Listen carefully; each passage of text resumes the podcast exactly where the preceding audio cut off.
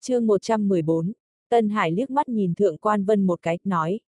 Sư huynh đi nghênh đón thông thiên tháp sứ giả đại nhân. Một lúc nữa sẽ đến đây. Lúc này, trận pháp lại sáng lên một lần nữa. Tất cả mọi người đứng bên ngoài đều đưa mắt nhìn. đằng hóa nguyên nắm chặt tay lại âm trầm nhìn vào trận pháp. Hắn thầm quyết định chỉ cần Vương Lâm vừa xuất hiện, hắn lập tức sử dụng mối liên hệ của chớ chú mà thuấn di tới bên cạnh. Sau khi để hắn bắt được nhất định phải cho Vương Lâm chịu huyết cực hình trên thế gian. Ánh sáng chói mắt tỏa ra từ trận pháp, có 13 người lần lượt đi ra, nét mặt đằng hóa nguyên càng thêm âm trầm, tay hắn lại bóp nát một cái linh hồn nữa trên hồn kỳ. Trong lòng hắn cười lạnh nói, Vương Lâm, nếu ngươi sống chết vẫn không để ý đến tình thân kiên quyết không chịu ra ngoài thì đằng hóa nguyên ta đúng là xem thường ngươi.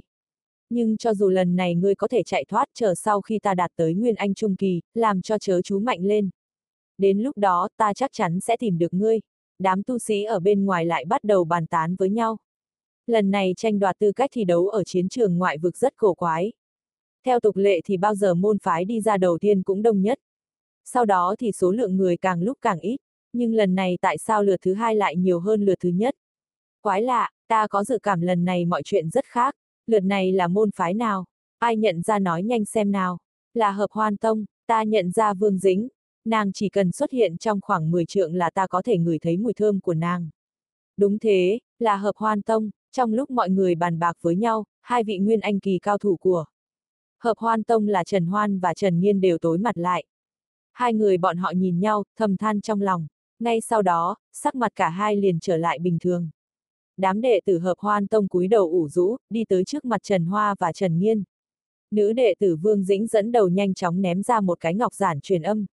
Trần Hoan nhướng mày, nhận lấy sau đó đặt lên chán, lập tức biến sắc nhìn chằm chằm Vương Dĩnh, trầm giọng nói.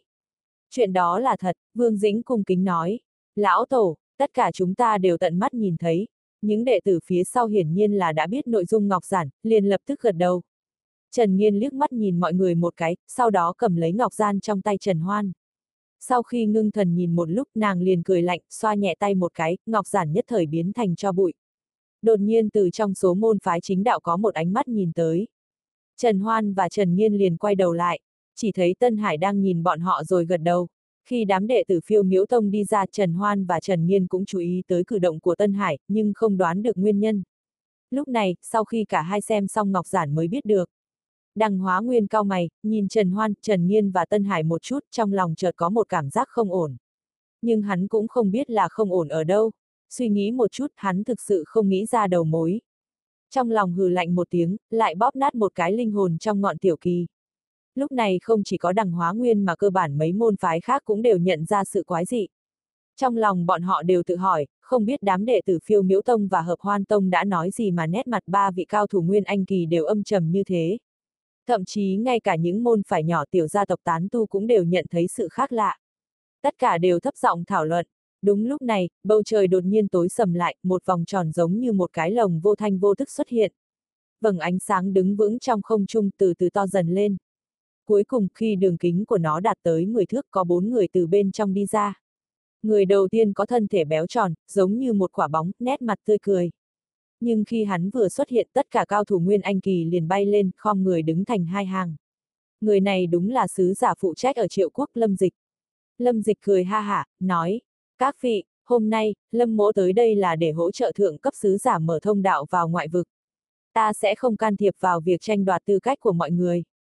Chư vị cứ yên tâm, ba người phía sau lâm dịch, ngoại trừ phát nam tử cùng với đạo nhân tóc bạc của phiêu miễu tông ra, người còn lại là một lão nhân có thân hình gầy đét của thiên đạo môn. Ba người đó đi theo lâm dịch từ trên trời hạ xuống, đứng trên mảnh đất trống. Lúc này, tất cả các vị cao thủ Nguyên Anh Kỳ đều đi theo, đứng một bên. Tân Hải nhân cơ hội, đứng bên cạnh lão nhân tóc bạc nhỏ giọng truyền âm. Bạch phát đạo nhân đúng là đệ nhất cao thủ của phiêu miễu tông. Hư mi chân nhân, sau khi nghe Tân Hải truyền âm, nét mặt lão nhân vẫn thản nhiên, gật đầu. Lúc này, trận pháp lại một lần nữa phát sáng. Có 5 người đi ra. năm người đó vừa xuất hiện, lập tức tỏa ra một luồng khí âm hàn. Cặp mắt của cả năm người đỏ như máu, khi đi ra không nói tiếng nào, nhìn xung quanh rồi đi ra một góc khoanh chân ngồi xuống không nói gì. Bọn họ thuộc môn phái nào? Tất cả mọi người lại một lần nữa dò hỏi. Một lúc sau, vẫn không có người nào đoán ra, năm người đó là môn phái nào. Hư mi chân nhân đứng bên cạnh lâm dịch chợt cười nói. Sứ giả đại nhân, Ngài xem đám đệ tử thi âm tông này người nào cũng nồng nặc lệ khí. Nghe nói thi âm tông có một bí pháp có thể làm cho đệ tử và thi khôi dung hợp với nhau. Năm người này chắc chắn là nhân khôi. Lâm dịch gật đầu cười nói. Năm người này đúng là nhân khôi. Lão nhân gầy gò của thiên đạo môn, cao mày nói. Dạ đạo hữu không tới. Lâm dịch lắc đầu, nói. Thi âm tông không có lệnh bài theo quy định coi như đã mất tư cách. Có đến hay không cũng chẳng quan hệ. Nói xong, hắn tùy ý liếc về đám người đó, trong lòng thầm nghĩ. Thi âm tông, thông đạo ngoại vực mở ra lần này, sợ rằng sẽ lại có mấy người đoạt xá thành công, khôi phục tu vi. Nghĩ tới đây, Lâm Dịch chợt nhìn về phía cao thủ Nguyên Anh kỳ của vô phong cốc nét mặt thản nhiên, nói. Vô phong cốc cũng không có lệnh bài ở lại quyết minh cốc nên hủy bỏ tư cách. Có điều, do các người đưa lệnh bài cho môn phái khác nên số lượng lệnh bài mà môn phái có được sẽ không bị hạn chế. Cho phép có được hai cái lệnh bài. Cao thủ Nguyên Anh kỳ của vô phong cốc là một lão nhân mặt đen. Lão nghe thấy vậy cũng không nói gì, chỉ liếc mắt nhìn đằng hóa nguyên. Đằng hóa nguyên cũng im lặng không nói gì. Mặc dù, hắn là khách khanh lão tổ của vô phong cốc nhưng cũng cố gắng hết sức mới nắm được một cái lệnh bài. Lúc này, trận pháp lại sáng lên một lần nữa. Trong lòng đằng hóa nguyên chợt động, hắn cảm giác được một tia chớ chú đang đến gần. Khuôn mặt hắn hơi hồng lên, hai mắt nheo nheo, nhìn chằm chằm vào trận pháp. Chỉ cần Vương Lâm xuất hiện, hắn sẽ thuấn di ngay lập tức.